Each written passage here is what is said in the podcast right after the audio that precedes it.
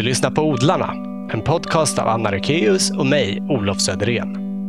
Odlarna ges ut i samarbete med Odlingstv och innan vi börjar vill vi tacka våra sponsorer som möjliggör den här podden. Det är Grönytekonsult AB som saluför japanska verktyg av högsta kvalitet, som Silky sågar till exempel. Och så som vanligt Nelson Garden. Stort tack till er båda! I dagens avsnitt träffar vi Anders Stålhand, chefsträdgårdsmästare på Botaniska trädgården i Göteborg. Många känner säkert igen honom från hans inslag i tv-programmet Äntligen hemma. Eller så kanske ni har läst hans expertsvar i tidningen Allt om trädgård.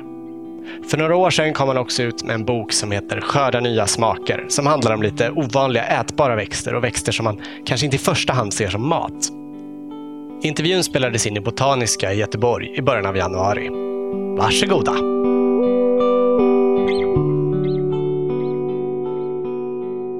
Vill du berätta om ditt första trädgårdsland? Oj, eh, ja visst.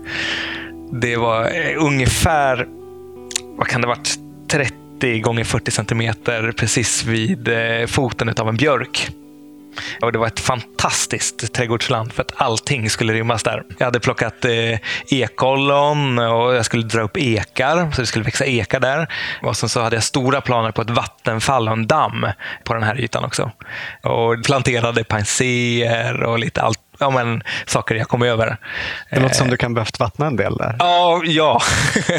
och framförallt liksom när skalkänslan. Ett vattenfall på en, en höjdskillnad som var kanske 20 centimeter. Det, det gick ju. Det fanns ju inte någon möjlighet, men Nej. jag hade ändå väldigt, väldigt roligt. Jag tror fortfarande det står kvar någon förkrympt, lite bonsai-aktig ek som är kvar sen, som rester sedan den tiden. Hur gammal var du då? Kan ha varit fem, sex, någonting sånt där. Ja. vet inte. Var växte du upp någonstans? I Västerås. På ett område som heter Gryta. 70-tals eh, villaområde med trävillor och ganska så stora trädgårdar har jag tyckt jämt mm, tills nu när jag bor på landet och har stort. Så tycker man, gud hur kan man bo så här trångt? Men eh, då var det eh, enorma ytor av trädgårdar och i moderna mått mätt så är de ganska stora nu också. Då. Har du fortsatt odla ända sedan dess? Mm. Jo, men det har jag. Jag har inte haft något uppehåll. Den där första tiden så var det ju inte bara det här trädgårdslandet som upptog eh, mitt liv, eh, kan man inte säga. Det var en liten eh, en pusselbit. Det var inte egentligen förrän kanske när jag var 12 eller sådär som jag verkligen snöade in på växter.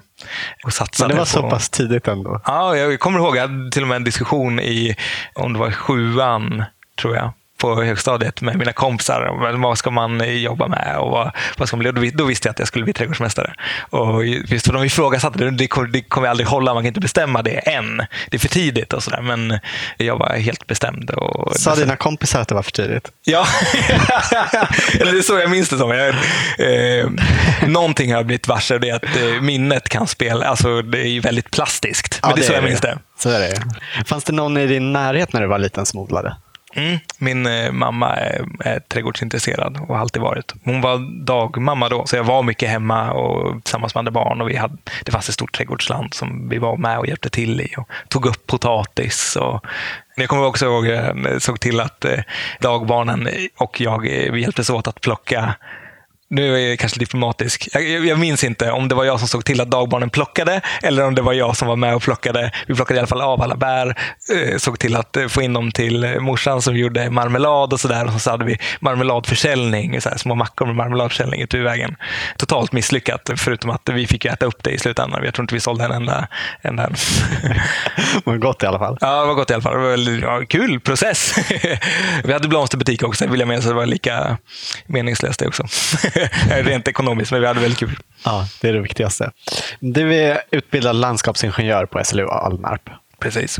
Och du sa ju redan att du alltid har velat jobba med trädgård i stort sett. Men all den här kunskapen om växter och så som du har, ingår det mycket sånt i landskapsingenjörsutbildningen? Eller har du fått det på annat håll? Jo, men det skulle jag säga att det, det är mycket av det. Och där har jag lärt mig mycket. Men en väldigt stor del av det har jag fått på annat håll ändå. Alltså det, det finns ett stort segment med växtkunskap och man kan eh, lägga till ytterligare kurser. Eh, Alnarp har en fantastisk eh, park med en makalös samling av vedartat växtmaterial och fin demonstrationsträdgård med annueller och perenner också. Så det finns verkligen alla möjligheter att se handelssortiment och annat. Mm. Men jag hade jobbat ett antal år innan dess på handelsträdgård. Och det är nog där jag har fått min, det största måttet av växtkunskap. Genom att gå bredvid de andra och packa upp och säga men den här var ny för mig i år, vad är det för någonting? Och ah. var tvungen att svara på frågor från kunder och sådär. Mm.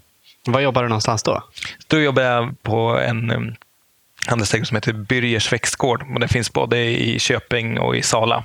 Allra mest var jag i Sala och hade försäljning där. Det var en ny filial som eh, Per Byrjer öppnade där. Och så var jag med när vi drog igång och byrgerifierade, om man säger så. Eh, och såg till att det blev bra fart på maskineriet och vi sålde mycket växter och sådär. Du säger byrgerifierade? Byrgerifierade, ja. jo, liksom hans. Hans hemligheten eh, som jag tänker att eh, han är sjukt duktig på i sina butiker, det är att verkligen maxa med mycket av allt. Kommer man in där så är det, är det alltid fullt med växter.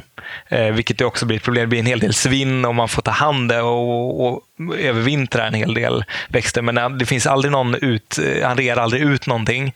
Utan istället så är det, blir det omplanterat och säljs nästa år. Alltså väldigt fiffig sådär på att förstå vad det finns för mekanismer som gör att man vill handla växter. Hans eh, specialitet som han eh, vurmar lite extra för, det är minibarrväxter. Så dvärgvuxna eh, barrväxter som jag hade lite svårt att eh, saluföra kanske för att eh, jag tyckte det händer inte så mycket med dem. Eh, det är lite som växtvärldens plastblomma. Liksom. Den, mm. den är vad den är eh, och den kommer se likadan ut i 30 år i princip. Men sen på senare tid så har det lite mer, ja, de har vuxit för mig nu när jag inte behöver hantera dem hela tiden. de, det är för häftiga historier bakom det och det är ofta spontana mutationer som har gjort att de är sådär små och klotformiga. Ja, det har varit roligt att få göra det. Man, man ser inte det så mycket Nej. på annat håll. I din bok Skörda nya smaker som kom för några år sedan mm. skriver du att mötet med en mini-kiwi ändrade din syn på trädgård. Mm. Vill du berätta på vilket sätt? Jo, det var där på Birgers de flesta som kom in där hade sett en annons för, för tujor. Var, ofta det var liksom den här eh, saluväxten som man kunde dra folk med, lågt pris. Mm. Undra vart den var någonstans. Så det var så himla trist att bara, ja men här, kom köp tujorna. Liksom. Så kombinerat med det någon gång så var jag ute och vattnade i gardencentret och noterade nere bland de ätbara växterna att det här var någonting, det här är kiwi. Wow, vad häftigt liksom. Det måste man kolla, kolla in närmare. För det är apropå hur jag lärt mig växter, så ja, vattna. Det är genom att vattna som man lär sig, för då kan man läsa på etiketten och så finns det liksom fyra rader, ett namn och så fyra rader. Och så kommer man ihåg det nästa gång man ser en bok. Så ja, just det, minikiwi, det var, det var den. Men då, någon av alla de här gångerna så fanns det mogen kiwi, mini-kiwi där inne som bara lossnade och var så solvarm och som jag åt. Och den bara var så grym. Alltså söt som en kiwi aldrig är annars, men ändå med tydlig kiwi-arom. Och det gjorde att jag började fundera på men vad finns det mer för ätbara växter som man inte har en aning om. Lite senare så hittade jag också Actinida colomicta, som den heter, eller mm. som en av eh, minikiwisarna heter. Såldes också bland klätterväxterna. Men då heter den kameleontbuske. För där säljer man bara hanplantorna för att få väldigt vackert vitt infärgade bladspetsar. Just det. Så får in, honplantorna inte de här vita bladen? I mindre grad, men de kan ja. också få det. Men eh, de får det i mindre grad. Hanarna får mer av det. Och Då tyckte jag att ja, men det, det, var så tydligt att ja, men där borta så säljer vi den eh, lite billigare dessutom, men utan att den kan få frukt. Varför kan man inte kombinera det här, alltså prydnadsvärde och skörd, när det antagligen finns en massa fler grejer? Så då började jag inventera, så jag hittade listor på nätet över ätbara växter och eftersom jag hade börjat lära mig en hel del vetenskapliga namn, så även om det var på engelska och det, det vardagliga namnet inte var någonting jag kände, så kunde jag känna igen det på släktnamn eller släktartnamn. Och så helt plötsligt så inser man att det finns, det finns ju hur mycket ätbara växter som helst som vi odlar som prydnadsväxter, men man skulle lika gärna kunna skörda dem. Liksom. Hur har det här påverkat ditt arbete sedan dess? Då? Mm, de, eh, det här var ju innan jag började plugga till, till landskapsingenjör. Så till en början så påverkade det mig genom att jag tog och eh, gjorde motsvarande sökningar på Alnarps växtsamlingar. Mm. Vad finns det där som är ätbart som man kan eh, känna igen och hitta? Och hittade massa roliga grejer där. Och Vad var det mest spännande du hittade då? En av de coolaste är narrbusken som får långa, blåa avlånga korvar med ett halvgenomskinligt fruktkött i mitten. Så man liksom öppnar så, här, så väller det ut. Det ser inte helt smakligt ut. Den heter dödmansfinger också. kan också bidra till att man inte odlar den som en ätväxt. Mm. Inte, men, eh, och den har är helt fantastisk smak. Väldigt lätt aromatisk, eh, lite åt honungsmelonsaktig, men ändå väldigt eh, egen. ändå. Sådär. Det var en av dem. Låter jätte, jättefina limefärgade blommor också på våren och lite blått bladutspring. Den är grym mm. faktiskt. En annan eh, silverbuske, koreansk silverbuske, ja. som får små röda eh, frukter som också är helt makalöst god. Jag fattar inte varför inte den odlas mer. Som bärbuske? Som bärbuske. Och, eh, för det finns en silverbuske som heter Eliagnus commitata, som är den vanliga. Som in, den får mjöliga eh, frukter. Som, ah, man, som är, är inte den, i handel. Det är inte den som... Nej, det är inte den. Det här är en annan som är mer ovanlig. Man hittar den i europeiska plantskolor, men sällan i Sverige. Okej. Okay. Eh, än så länge, men den verkar vara härdig. Är den lika härdig som den vanliga silverbusken? Eh, den har inte odlats så mycket så att man kan säga det med säkerhet, men Nej. Eh, den är åtminstone härdig till zon 3. Och sen så är det en fråga om att se till att fler odlar den, så får vi se. Den skulle kunna vara härdigare och det hänger ju lite grann på var ursprunget för de här enskilda plantorna kommer ifrån också. Vad hette den om man vill leta efter just den? Så det, fin det finns två arter och jag blandar ihop dem jämt. Det finns eh, japansk eh, silverbusk också som är minst lika bra. Alltså mm. Den heter Eliagnus umbellata eller Eliagnus, kommer jag inte ihåg den andra. multiflora, Eliagnus multiflora. Ja, så det är eh. den japanska eller koreanska man ska ha tag i? Ja, precis. Äta. Röda bär på mm. silverbuske. Kvävefixerande också. också.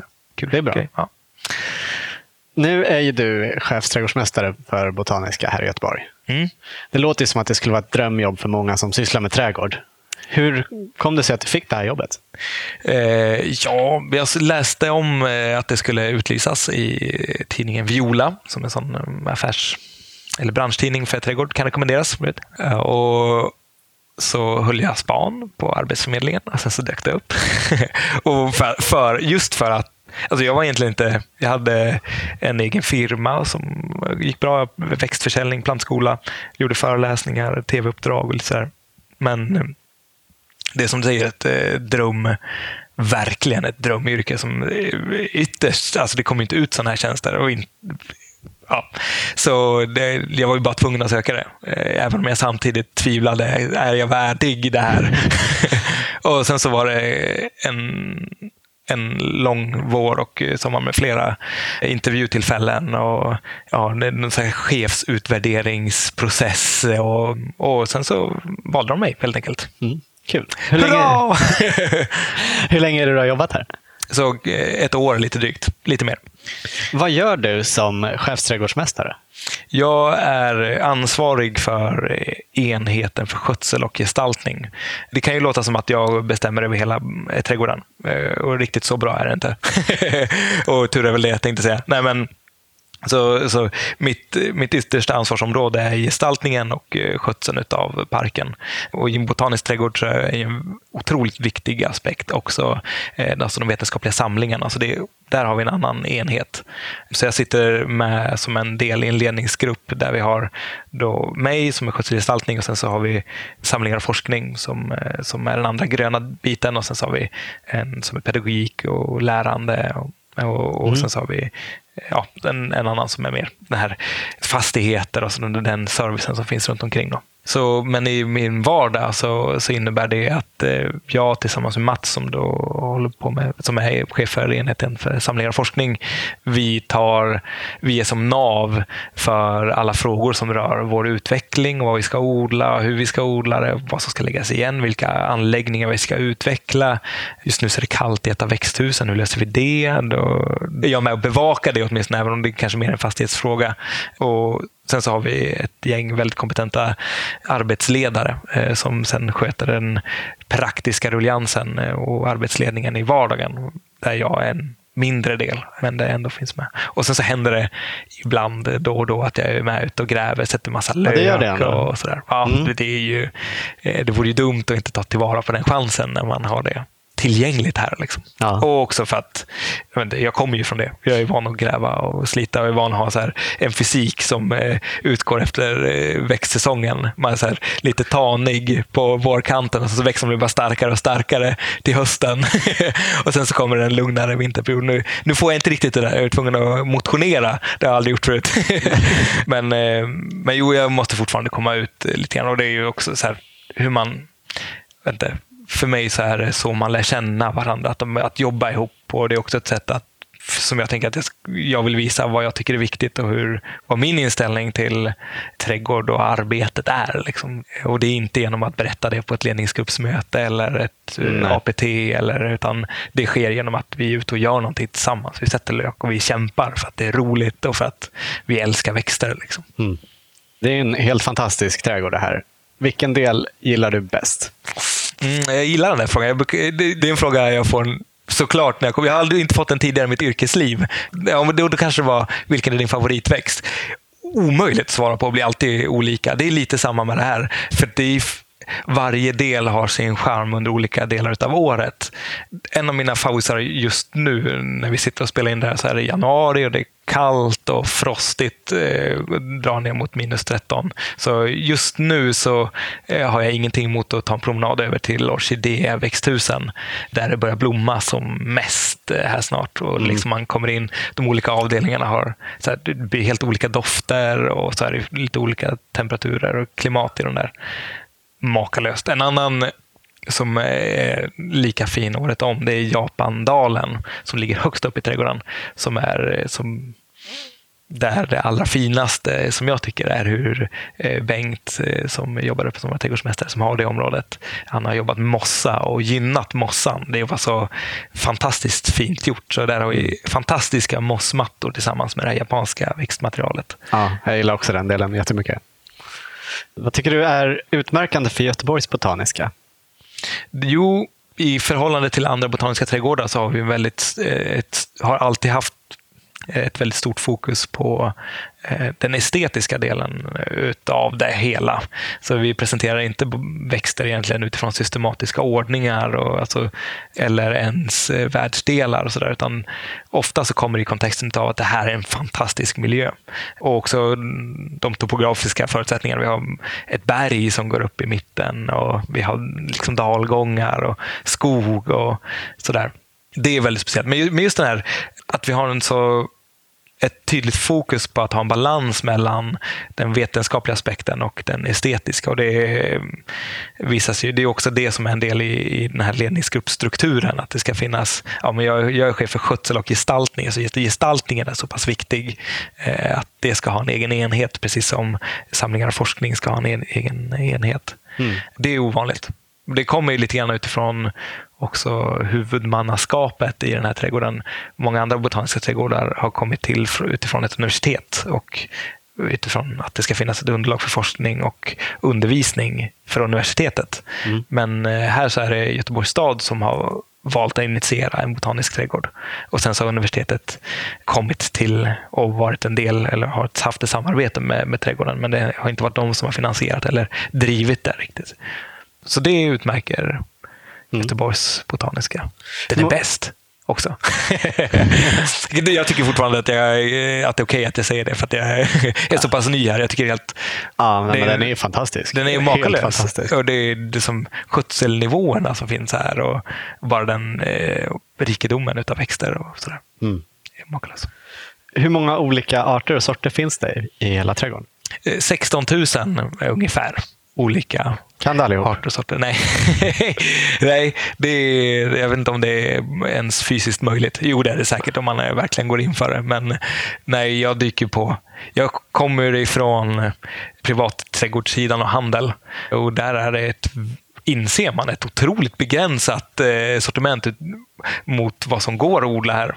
Så att varenda gång jag kommer ut i trädgården eller i växthusen så stöter jag på ett, en ny familj och inte bara en släkt eller art. Det är så det är så irriterande när man inte kan koppla det till... Alltså det blir lite grann, för mig så, så här, buntar jag ihop växter. Och man, så här, men jag vet att lamiaceer ser ut på ett visst sätt. Och, eh, ja, och så, så det kommer någonting som är ganska likt det, men som är en helt annan familj. Så kommer det sånt från Afrika eller någonting. Då blir man så här, mm, det är svårt att liksom eh, kategorisera det. Ja. Men också väldigt, väldigt roligt. Men det går ju inte att bli färdig utan eh, det finns hela tiden nytt att upptäcka. Mm. Du sa ju redan att det, det, var svårt att välja en favorit. Men har du någon, någon favorit i den här trädgården? Någon växt man inte får missa om man kommer hit? Mm, det finns det ju definitivt. Påskträdet får man absolut inte missa eh, när man kommer hit. Och Det är kanske inte främst för att det är en makalöst vacker växt, utan det är den räddades Eh, kan man säga, delvis av eh, oss. Då. Eh, några av de sista fröna från det sista trädet på Påskön samlades in av Tor Heyerdahl och skickades till oss och vi, fick, vi drev upp dem och vi har idag fortfarande ättlingar ifrån det trädet då, som, som vi sedan har spridit vidare till andra botaniska trädgårdar. Sen dess har man upptäckt att det finns i Sydamerika finns det tidigare kollekter, men det här är ändå den, den kollekt som, är, som man kan på vetenskapligt sätt direkt härleda till sista trädet. Idag så finns den inte på Påskön och man har försökt göra återplanteringsförsök men inte lyckats. Så den får man inte missa. Den är Sen så är någonting som är väldigt speciellt för oss är våra Dionysior. Kuddvivor heter de på svenska.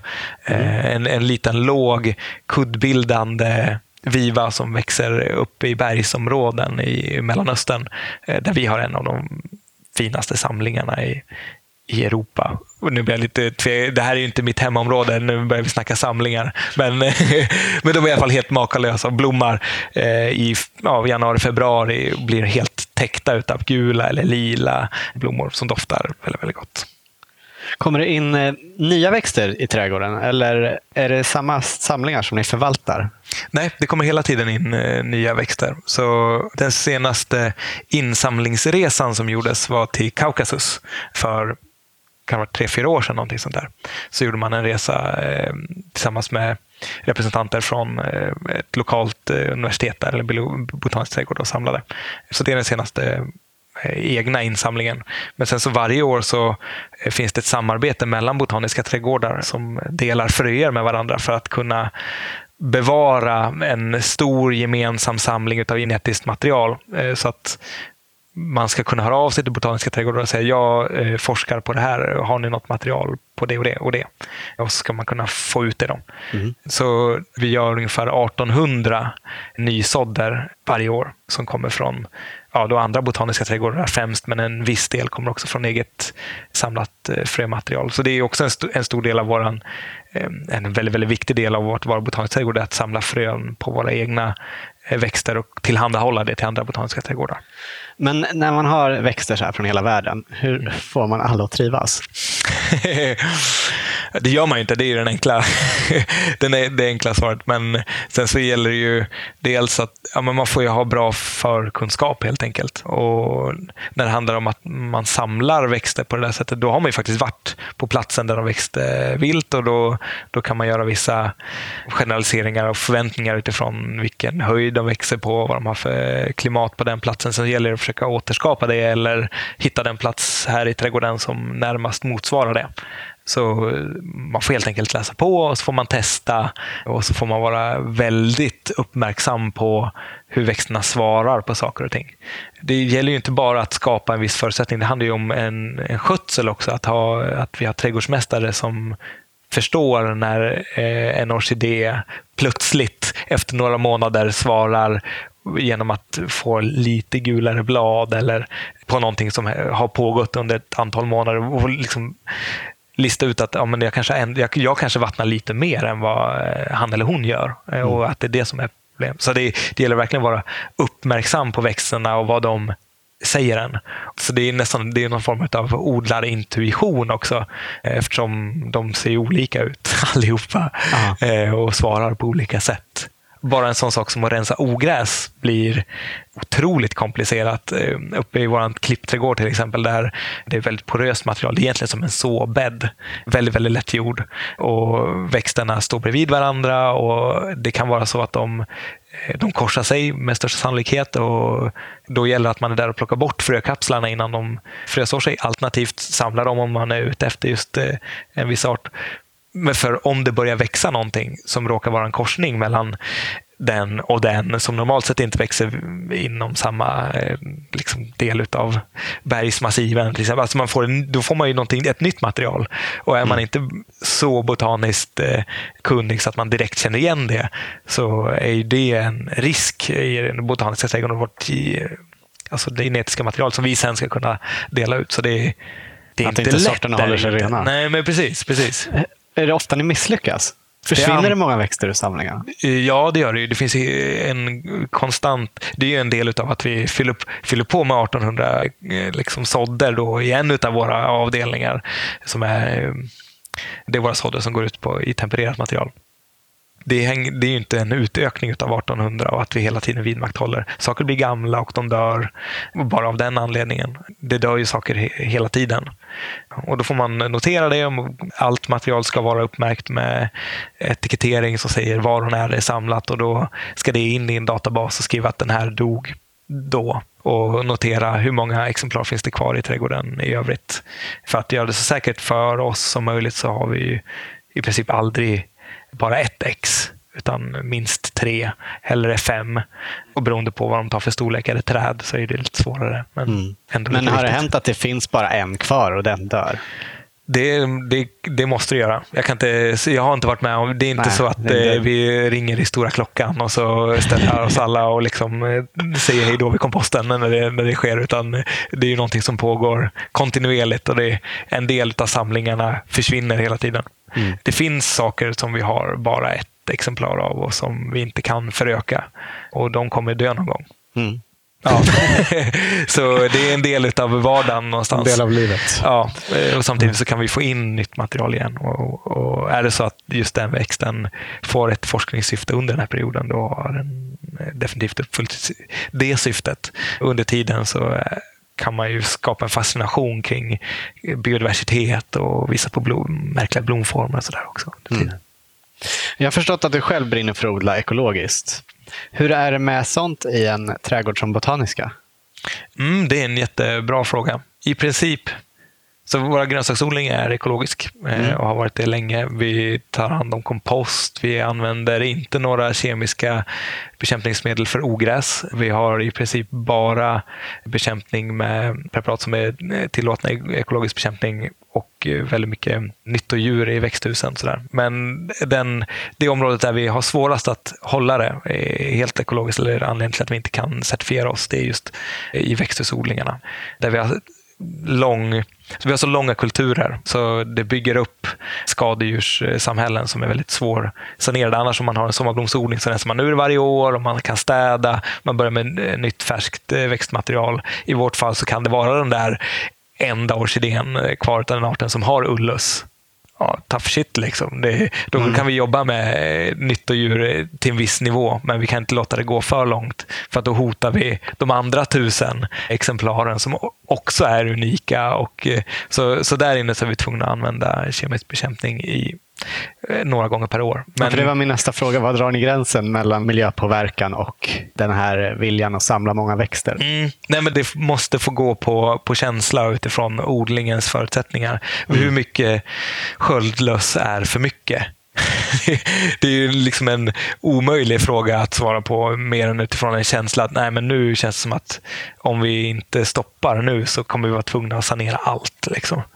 Så utifrån att det är ändå en i någon mån en stängd miljö så får vi, är vi tvungna att tillåta någon mån av kemisk bekämpning. Vi måste upprätthålla våra samlingar och säkerheten i den eh, och, och, samtidigt så vill vi minimera vår skadliga miljöpåverkan. Vilka är de största problemen ni brukar ha i odlingarna här? Ja, sköldlös, olika arter av sköldlöss och uh, ullöss eh, nästan, finns nästan jämt. Sen så, det är något kvalster som inte jag är helt eh, bekant med. Ett, eh, ett litet rött kvalster som jag inte känner, känner till sedan tidigare som vi också har en del problem med. Mm. Men alltså, och, och, det är det som händer i de här långa kulturerna, tropiska växthusen. Sådär. Och där finns det andra tropiska insekter som inte skadar växterna så mycket men som kan vara otrevliga i alla fall, typ kackerlackor och sådär. Mm. Som också är ett problem som vi jobbar med. Men annars i, i de mer vanliga kulturerna så är det bladlöss är det som det är mest. Bladlöss och sniglar, mm. som det är för alla. Vad gör ni med sniglarna här på Botaniska? Vi klipper i tur dem. Mm. det är den, den snabbaste åtgärden om vi hittar någon. Sen så förebyggande på de platserna där vi vet att det alltid kommer så eh, sprider vi ut nematoder tidig vår när, när de precis börjar röra på sig och då håller det tillbaka en hel del. Sen så har vi längs med, vi har en rabatt uppe som är bara dahlior. Jag tror den är 60 meter lång och den ligger angränsad till liksom lite högre gräs och buskar och sådär. Där kommer det liksom en stadig ström med sniglar. Eh, så där har vi satt ett snigelstaket som är av modellen, alltså ett, ett, en bockad plåt som gör att de har svårt att ta sig över. Mm. Fungerar faktiskt förvånansvärt bra. Så det är bara enstaka som tar sig över på andra sidan och då klipper vi dem. Då. Vi sprider sådana snigelpellets också på, på de ställena alltså, där det är... Järnsulfat? Ja, precis. Mm. På de ställena där det är eh, som allra mest. Om, lite senare på sommaren. Mm. Är det lätt att få in liksom nya skadegörare när man tar in material som man samlat i andra delar av världen? Mm. Det var en intressant fråga. Det är klart att risken, det finns alltid en risk. Kanske inte så stor risk med fröer, men Nej, om man alls med fröer skulle planter jag så säga. finns det ju en viss ja, risk. precis. Så det finns ju ganska det finns restriktioner kring vad man får flytta. Men menar, det, det, mesta, det mesta drar vi upp som frö. Eh, så, men sen så är det klart att det kommer tropiskt material kan komma som plantor ibland. Men eh, det är inga mängder om man har i en... Eh, det hamnar alltid i en karantän alltså innan vi flyttar in det till resten av våra samlingar. För att man, är väldigt, man vill hålla koll på och veta vad det är för någonting. Mm. Så som hot, eh, liksom utifrån någon form av nationell betydelse, så har vi väldigt lite växtförflyttning om man jämför med en handelsträdgård mm. som handlar med Holland. Eller så. Det och sen så opreparerade lastpallar ifrån Asien där man kan få in asiatisk långhorning till exempel. Eh, en större risk. Väldigt mycket större risk, men det, det är klart det föreligger en risk. Här har vi också eh, människor som hanterar växterna som är bekanta med de vanligaste och som reagerar så fort man ser en insekt och känner man inte igen den så kollar man upp det. Om man är i ett garden center eller eh, en grossist så kanske man inte har den samma uppsikt liksom på svampangrepp och sådär. Man har också växten under mycket kortare period. Så jag tänker att det är... Ja, nu låter det som att jag är... här, det är de som är problemet, inte vi. Men, eh, men, nej, det, det är men inte risk, så. risken att nästa mördarsnigel kommer in via botaniska är rätt liten. Ja, nej, men precis. Jag tror det. Har du några planer för verksamheten här i framtiden? Är det några förändringar på gång eller så nu när du har börjat här? Jag tror att vi har det, successivt så har hela ledningsgruppen och, och vår förvaltningschef kommit hit för typ kan det vara fem, sex, sju år sedan. Något sånt där. Successivt har hon byggt upp en organisation kring sig som är mer utåtriktad, som vill tillgängliggöra botaniska på olika sätt. Och i min eh, uppdragsbeskrivning på något sätt, alltså under min rekrytering. Så, jag jobbar med tv och med, jag skriver för tidningar och det har inte min eh, föregångare gjort på samma sätt. Så det blir en direkt konsekvens av det. Jag tycker att det är viktigt att vi pratar om vad vi har och gör, gör det tillgängligt och visar på växternas betydelse för oss. Alltså vi, vi kan inte existera utan växter eh, eller fungerande ekosystem. Och, så det blir svepande ordalag någonstans, men det är ändå, eh, jag tror att vi kommer ha, precis som andra delar av samhället också, är tvungna att vara en del av omvärlden på ett helt annat sätt. Så, så är botanisk också på väg, upplever jag det, mot det, åt det hållet. Mm. Det är svårt att veta vad som är förändring och vad som hade hänt i alla fall om någon annan var här. Jag tänker inte så mycket i termer av att eh, förändra som att eh, vad kan vi utveckla och hitta som är nytt och bättre och som fyller vår roll på ett bättre sätt och som gör det tydligt varför vi finns här. Vi är en, vi är en service till samhället. Samhället eh, måste tycka att vi är viktiga och det kan man bara göra om man vet vilka vi är och varför vi håller på med det. Du nämnde att du skriver och håller på med tv. Och så jobbar du ju här. Hinner du odla någonting själv? My, alltså mycket mer än vad, vad jag orkade innan, innan jag började jobba här. Tidigare så hade jag en, en plantskola där jag i någon mån drev upp växter själv, men också handlade väldigt mycket med växter som jag planterade vidare. Och, sådär. och anlade utställningsträdgårdar och lite allt möjligt. Eh, och då gick så mycket av min... Alltså då, då jobbade jag ju praktiskt i alla fall 70 procent av tiden. Nu när jag jobbar praktiskt kanske 5 procent av tiden så har ju det suget eh, ökat. Vi pratade lite här innan om pendling och sådär. Jag har ganska lång pendlingstid och går upp tidigt på morgnarna. Det gör att jag har min, min dygnsrytm, den hänger ju kvar lite in på helgen. Så eh, det, jag brukar vara ute på morgnarna någon gång mellan fem och åtta när resten av min familj vaknar. Och så är jag ute och odlar och eh, röjer om i, i vår egen trädgård där hemma. Du bor invid Hornborgasjön? Mm. Är det där du odlar också, utanför huset? Ja, precis. Så jag har en, det är en liten torp eh, med en rätt så stor och hyfsat vildvuxen trädgård. Så det bodde en dam där innan oss som, eh, som var väldigt intresserad och som har lämnat, lämnat efter sig en hel del roliga perenner och sådär. Och jättemycket ogräs också.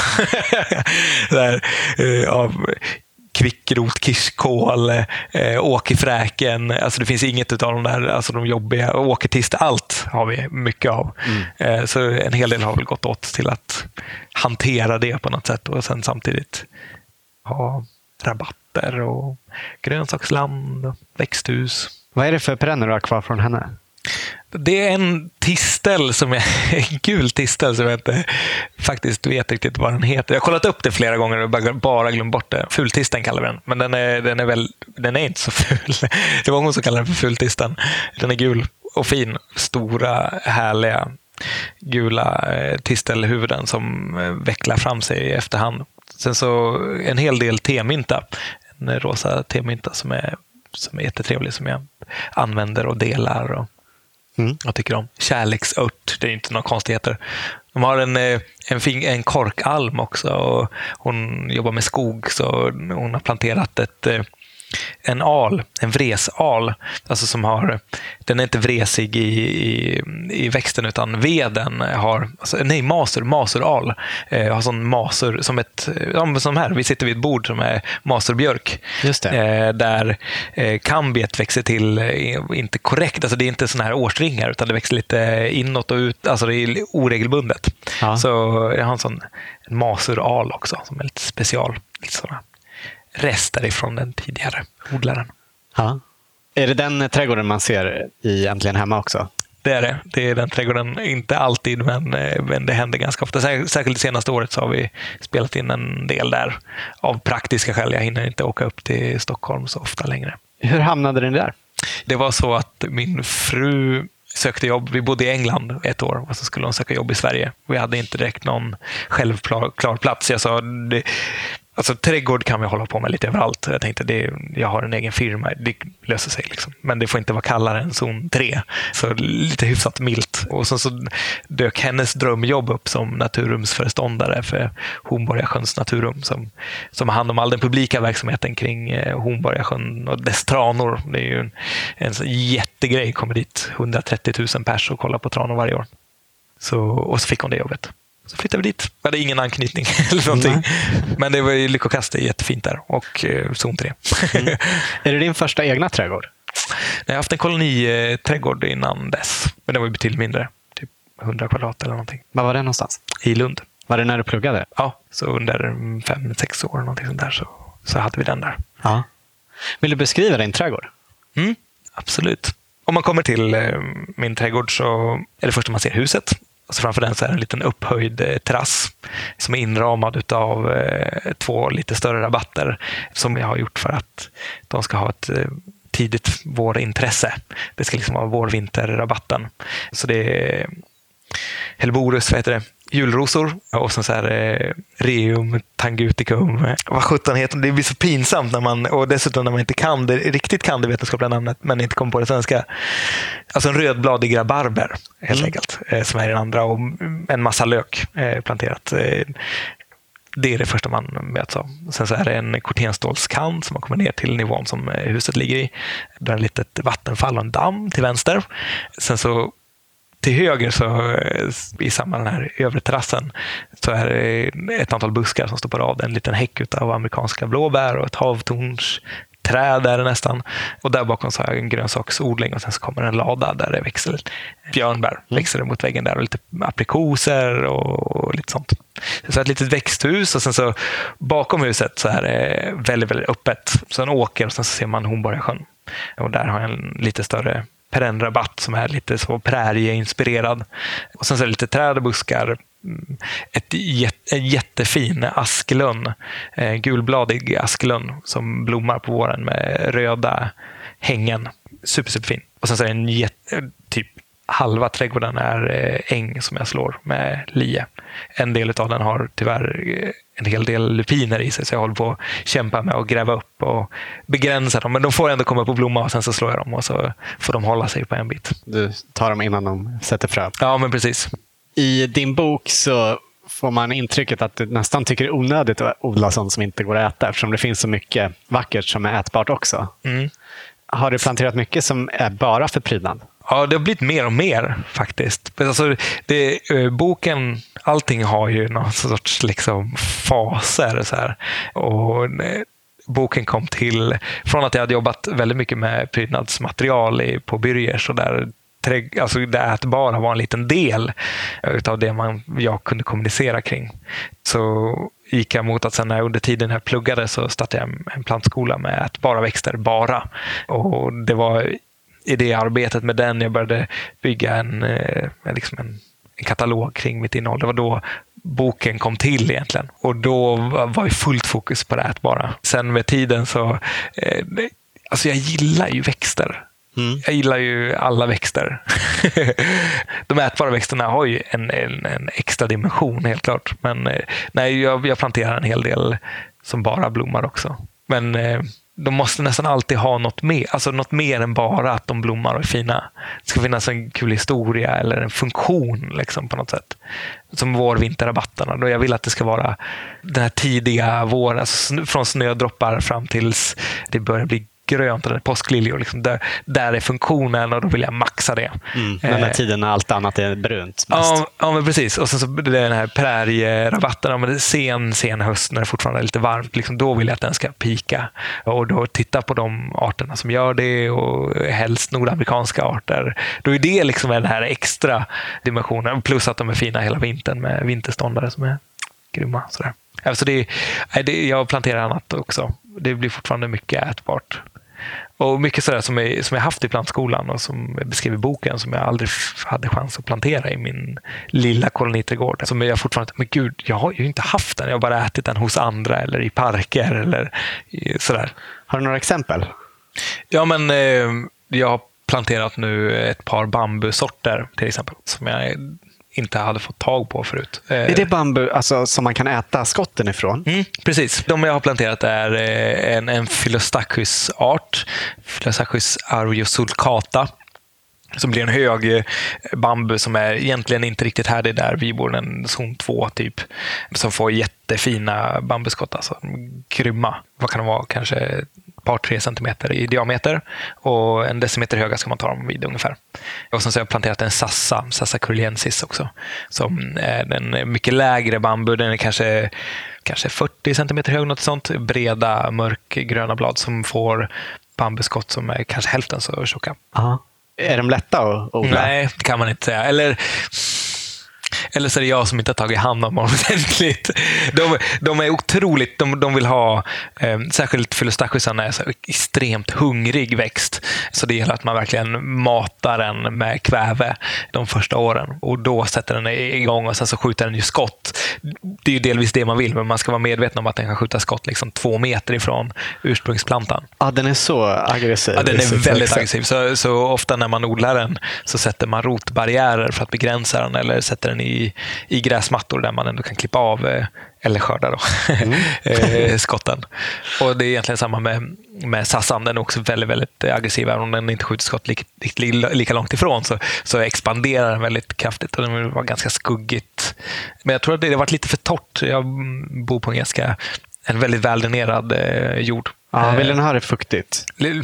Liksom matigare kan man säga. Alltså det, det, får inte torka ut på det sättet. De har ju, inte minst under vintern så blir de känsliga för det. För vintertorka, dels eh, via att de, om det är tjäle och solen ligger på så, så får de vinterskador i de vintergröna bladen. Mm. Men också att de torkperioder så krullar de liksom ihop bladen. Man ser att de inte trivs med det. Liksom. Jag måste försöka så, få tag i dem där och testa ja. alltså. Men du är i Stockholm. Mm, Mälardalen, så det är ju två, kanske gränsen mot tre. Då. Ja, ja, men då så. Men du kan eh, botanisera i hela Philostachys-släktet. Det finns ja. ett gäng med schyssta. Men Auris ulicata kan jag rekommendera. Den är väldigt vacker. Den har gula stammar med lite eh, gröna ränder. Sådär. Mm. Superfin. Kul. Nu fastnade jag i banden, men hade du fler exempel på sånt som du testar Ja, som är nytt för dig? Eller I no, i no, alltså det är någon grej som jag börjat plantera mycket av på sistone. Det är eh, blåbärstry. Som är en av mina absoluta favoriter. Men jag har bara inte kommit mig för att plantera den. För Nej. att den ändå ger frukt i plantskolan. Så jag har ändå ätit dem där. Och liksom, det har bara inte blivit av. Så nu har jag planterat ett, eh, ja, några sorter av den helt enkelt. Mm. Och något mer.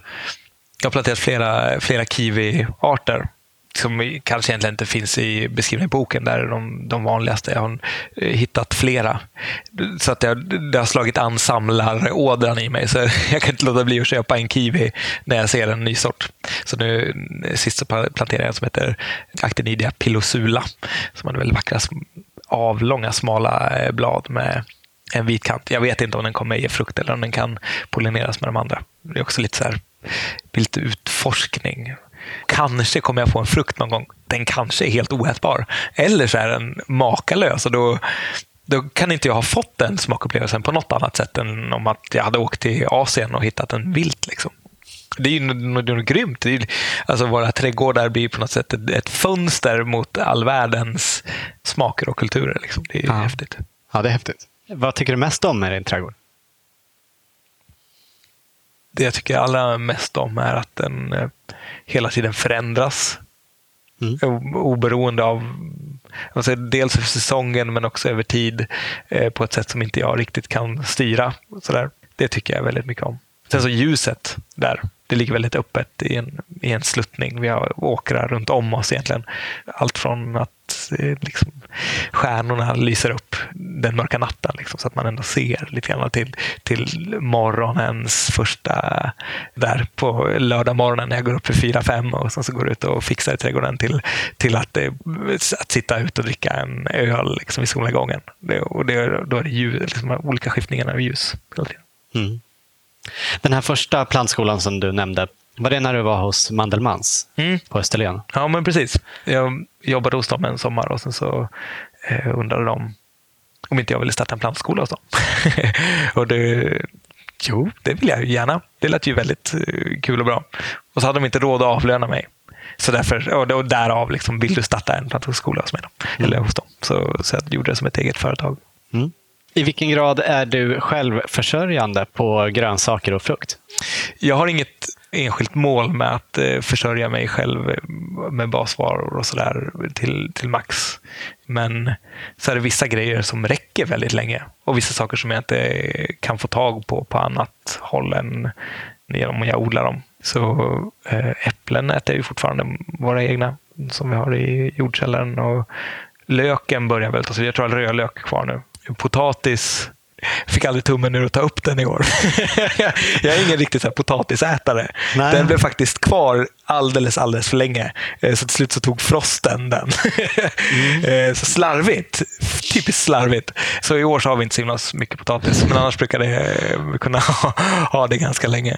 De brukar ju kunna övervintra ibland. Om Ja, men, jo, det, finns säkert någon, någon kvar nu som jag har missat. Men jag, jag plockade upp det, det som fanns kvar då efter den här liksom, tyngsta frosten i september. Eller när det var så det kröp ner riktigt rejält. Fysalis har jag fortfarande eh, lite grann som håller på att eftermogna. Så jag har en sån eh, polytunnel som, som jag odlar i. Sen bara något år tillbaka. Eh, Mm. Jätte, jätteroligt. Så jo, men i någon mån. Och så här, jag köper i princip aldrig sallad. Eh, Och Det handlar inte om att jag äter sallad precis varenda dag. Det gör jag verkligen inte. Men det känns bara så... Jag kan inte äta isbergssallad. Det är, det är ju inte sallad. Det är något så här, jag vet inte vad det är för någonting. Det måste vara någonting som är grönt och som lever. Och så, så bladgrönt kan man väl säga att jag är självförsörjande på. För att det äter jag inte så himla så mycket mer än när det finns i trädgården. Och de gånger jag driver upp det inomhus eller ja, har kvar som rucola liksom, som kan växa långt in på hösten. Och även efter frost så där går man ut och skördar kryddor och sådär. Färska kryddor. Jag skulle aldrig köpa en färsk krydda. Det är ju sjukt.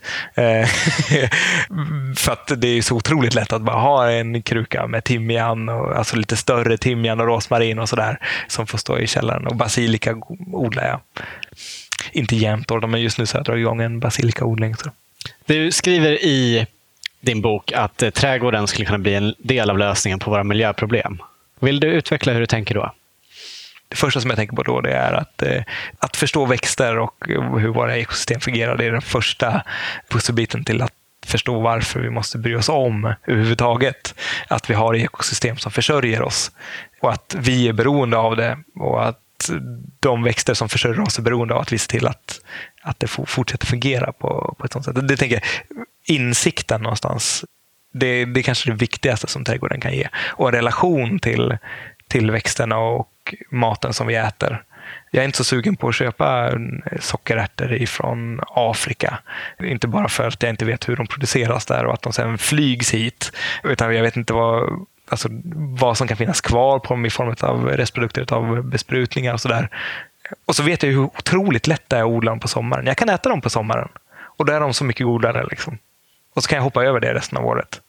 Så det är någonstans, för mig så blir det en det blir ingång till att förstå de system som försörjer oss och samtidigt kunna vara en en möjlighet för eh, vem som helst att producera en del. Alltså det handlar, för mig, som ni hörde, så handlar det inte så mycket om självförsörjning som att äta saker när de är lätta att odla och när de smakar bäst. Och sen så eh, andra delar av året så är det annat som man äter.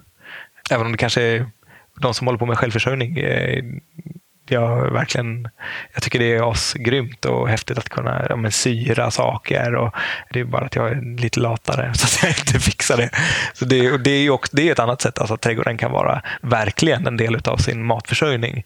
Och där matproduktionen och matfrakten är ett, ett av våra problem. Mm. Är det bara kul med odling och trädgård eller brukar du ofta känna dig stressad? Eller att det känns motigt att gå ut och göra något som du borde ha gjort för länge sedan och sådär? Alltså, jag, jag, jo, jag känner mig otroligt ofta stressad av eh, saker och ting som jag borde ha gjort och som jag inte planterat. Planteringskön liksom, av de här växterna som jag har skaffat men inte fått ner än och som sakta blir sämre och sämre. Det, en sån, nu, nu har jag precis avverkat den här under hösten så det har varit en, så här, en stor stress att få ner mina växter. Men det, jag är sån som person. Jag blir inte heller riktigt nöjd någonsin. Jag vill ha mer och när jag är färdig med någonting då vill jag börja på nästa grej. Och då är det inte för att det, det ger mig sinnesro utan för att jag tycker att det är spännande och för att det finns en nerv i det. Liksom. Så för mig så är inte eh, trädgården så mycket terapi. och alltså Det kan vara det också. Det finns stunder då jag verkligen bara går ut och sitter i trädgården eller bara rensar och lyssnar på någon podcast mm. eller någonting. Och då är det ju det. Så, jag blir lite så här eh, provocerad av att trädgård alltid är så jäkla gulligt och mysigt också. Och att vara en del av trädgårdsmedia där det i princip är det som kommer fram det, det är mysiga och gulliga. Mm, det ser ofta rätt härligt ut bara. Ja, det, ja precis. Men det, alltså, det kan verkligen få igång mig. Alltså, jag skulle så, så många gånger som jag har suttit och skrivit sådana här liksom, arga artiklar och negativa inslag till Äntligen Hemma. Och så här, alltså, eller kan uppfattas negativa.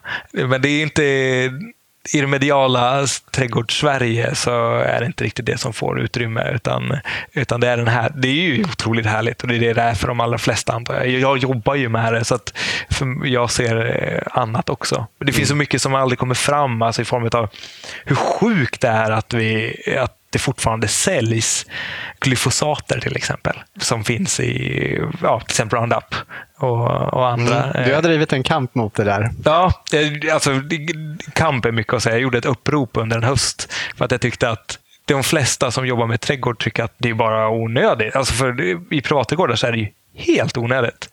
Och jag tänkte att de, det är många i branschen som känner sig tvungna att sälja det för att folk frågar efter det.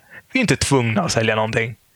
Det är otroligt lätt att säga att nej, det säljer vi inte för det är en produkt som potentiellt är cancerframkallande och som är onödig. Du, här, ta en, en renshacka istället hundra gånger bättre. Mm. Du är ändå tvungen att vara där liksom vid ogräset istället för att kladda på någonting eller ännu värre spraya på någonting. Bara rycka upp det eller skära av det. Alltså, ja, man, man, kan bli så galen på att eh, det ska vara så svårt att ta ett aktivt ställningstagande emot någonting som eh, så många är överens om är dåligt. Mm. Och också hur kommersiellt saker och ting kan vara hur vi säljer växter, kan också vara så här, hur man hanterar ettåriga växter och eh, hur man som en konsument som kommer för att få någonting blommigt, eh, då går man ut med en ettårig växt. Eh, för att den är ju blommig när man kommer in i, alltid i plantskolan. Liksom. Det, är det, det är det de kan bäst, det är att blomma. Men det kanske inte alltid är rätt växt för den personen. Liksom. Och det, så där finns det också ansvar som man, tar man i allt större utsträckning och jobbar för perenna odlingar och sådär. Men det finns också en, en, miljöpåverkan i bakgrunden och en produktion som ligger på ett visst sätt. Retardering av växter. Det är också så jävla galet att vi använder så giftiga medel för att vi ska korta sommarblommor. Ja. Så att de blir lätta att frakta och så de ser knubbiga och härliga ut när man köper dem. Och sen så är det, de är så obehagliga med gräsmattor Eh, och de gifter som sprids i gräsmattor. Att använda gifter som, som gör att tvåhjärtbladiga växter dör. Jag kan inte förstå det. Apropå att det ska vara gulligt och fint. Nej, det finns, ju, det finns mycket vi skulle behöva eh, snacka om. Ja. Hur har du tänkt eh, kring det när du tidigare har jobbat med liksom, försäljning av växter och relaterade produkter?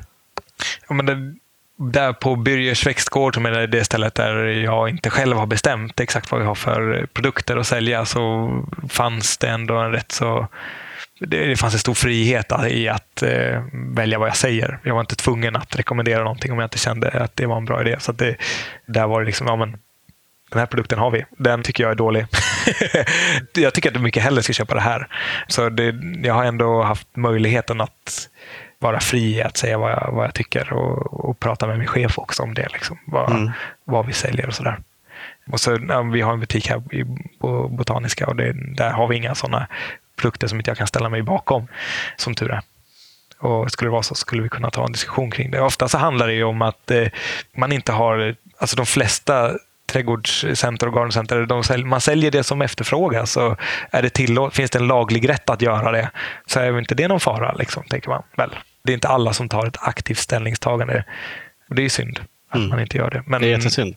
Jag hörde en av de stora kedjorna som tidigare hade slutat med Roundup hade börjat igen med mm. just den motiveringen, att det är lagligt. Vi får se vad den här utredningen som pågår kommer fram till. Ja, men och det, det är ju precis det är så sjukt trist. Alltså det, det handlar ju någonstans om så här, eh, corporate whitewashing. Ni hade ett upprop kring eh, Roundup. Jag vet inte om det var är inte Roundup med glyfosater mm. som är den aktiva substansen i till exempel Roundup. Och då, eh, då är det många som kan säga att Nej, men nu slutar vi och så får man en positiv bild av det. Och Sen visar det sig att nej, men vi har massa alltså ett lager kvar. Vi ska bara sälja klart det. Liksom. Sen så här, nu vi köper inte in något mer. Eh, och sen så blir det liksom, nej men nu så får vi se vad som händer. Det är fortfarande lagligt. Och så, alltså, det finns ju problematik kring det här, men då, så, så, länge vi har en, alltså konsumenter och en bransch som är vaken och man diskuterar det så måste det ju vara så att vi är på väg åt rätt håll, hoppas jag. Mm. Innan vi slutar så skulle vi jättegärna vilja höra ditt allra bästa odlingstips. Oh, jag lyssnade ju på några poddar här och hörde att ni... Jag tänkte shit, nu måste jag tänka ut ett riktigt bra odlingstips. Jag, jag, det som jag kommer på nu här nu, eh, det är eh, min, min mammas odlingstips som jag tycker är väldigt, väldigt bra. Som jag tar med mig. Och det är så här, man, man tar ena handen och sätter man tummen mot pekfingret. Och sen så tar man andra handen och sätter tummen mot pekfingret. Sen så för man dem mot varandra och då blir det ett litet, litet hål. och så tittar man på det och sen så riktar man det mot olika saker som är fina just nu i trädgården. Och så njuter man. Ah. och så struntar man i allting runt omkring. Det, ja, det är någonting fint i det. Det var bra. Det kanske kan minska den här stressen som man känner ibland ja, men också. Det är kanske just det. Det är jag som behöver det. Jag behöver ibland kolla på det där som faktiskt blev lyckat. Liksom. Njuta lite. Du, tack så jättemycket för att du tog dig tid och för att vi fick komma hit. Jätteroligt. Tack för att ni kom. Tack.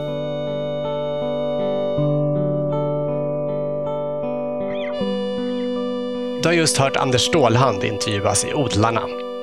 Har du inte varit i Göteborgs botaniska trädgård så sätt den som nummer ett på listan över saker du ska se när du kommer till Göteborg. Botaniska har för övrigt också en podcast på gång. Den 27 februari är det sagt att den ska ha premiär i samband med öppnandet av Gothenburg Green World. Boken Anders har skrivit heter Skörda nya smaker. Om du ska försöka få tag i den kan det vara bra att veta att han hette Kjellson i efternamn på den tiden och alltså inte Stålhand. Både Anders och Göteborgs Botaniska finns också att följa på Instagram och Facebook. Nästa avsnitt av Odlarna kommer den 26 februari. Gäst är Dante Hellström som kan allt värt att veta om skogsträdgårdsodling. Tack för att du har lyssnat och stort tack igen till våra sponsorer Grön IT Konsult AB och Nelson Garden som möjliggör den här podden. Redaktör var Anna Rökeus, jag heter Olof Söderén. Vill du följa oss och vår odling så kan du göra det på thewaveswemake.se spenatistan. Ha det gott! Hej då!